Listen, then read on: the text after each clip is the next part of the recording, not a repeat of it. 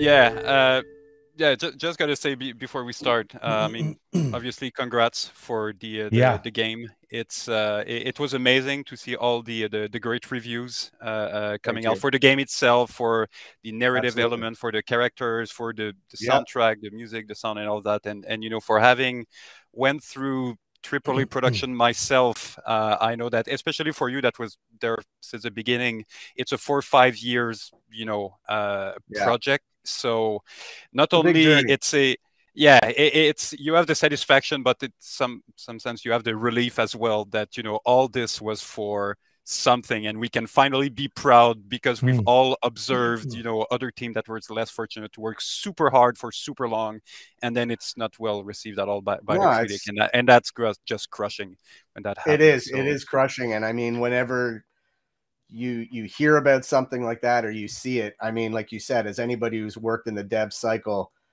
you know, there's no um, there's no sort of satisfaction of like, oh, cool, our game's doing well, and their game, like you're, you know, as a human being, like maybe if you were like, you know, 20 and still in that sort of insecure, finding myself in life place.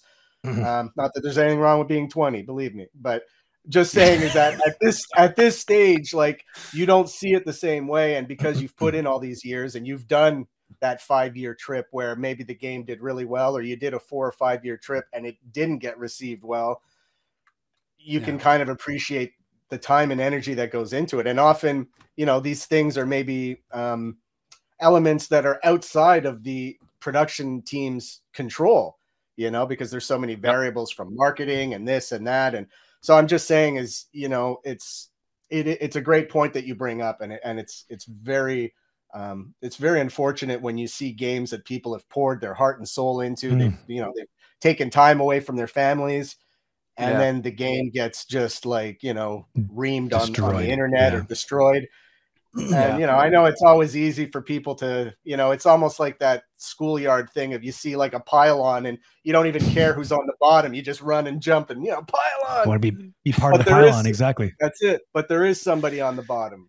You Yes. know, and and Yeah. and you are stepping on somebody. So I don't know. I'm I'm I'm a lot more sympathetic to that. Having like you said, you know, it's I'm not a kid anymore. I've done 15 years just at Eidos at, at, on its own. Fifteen. Wow. Yeah.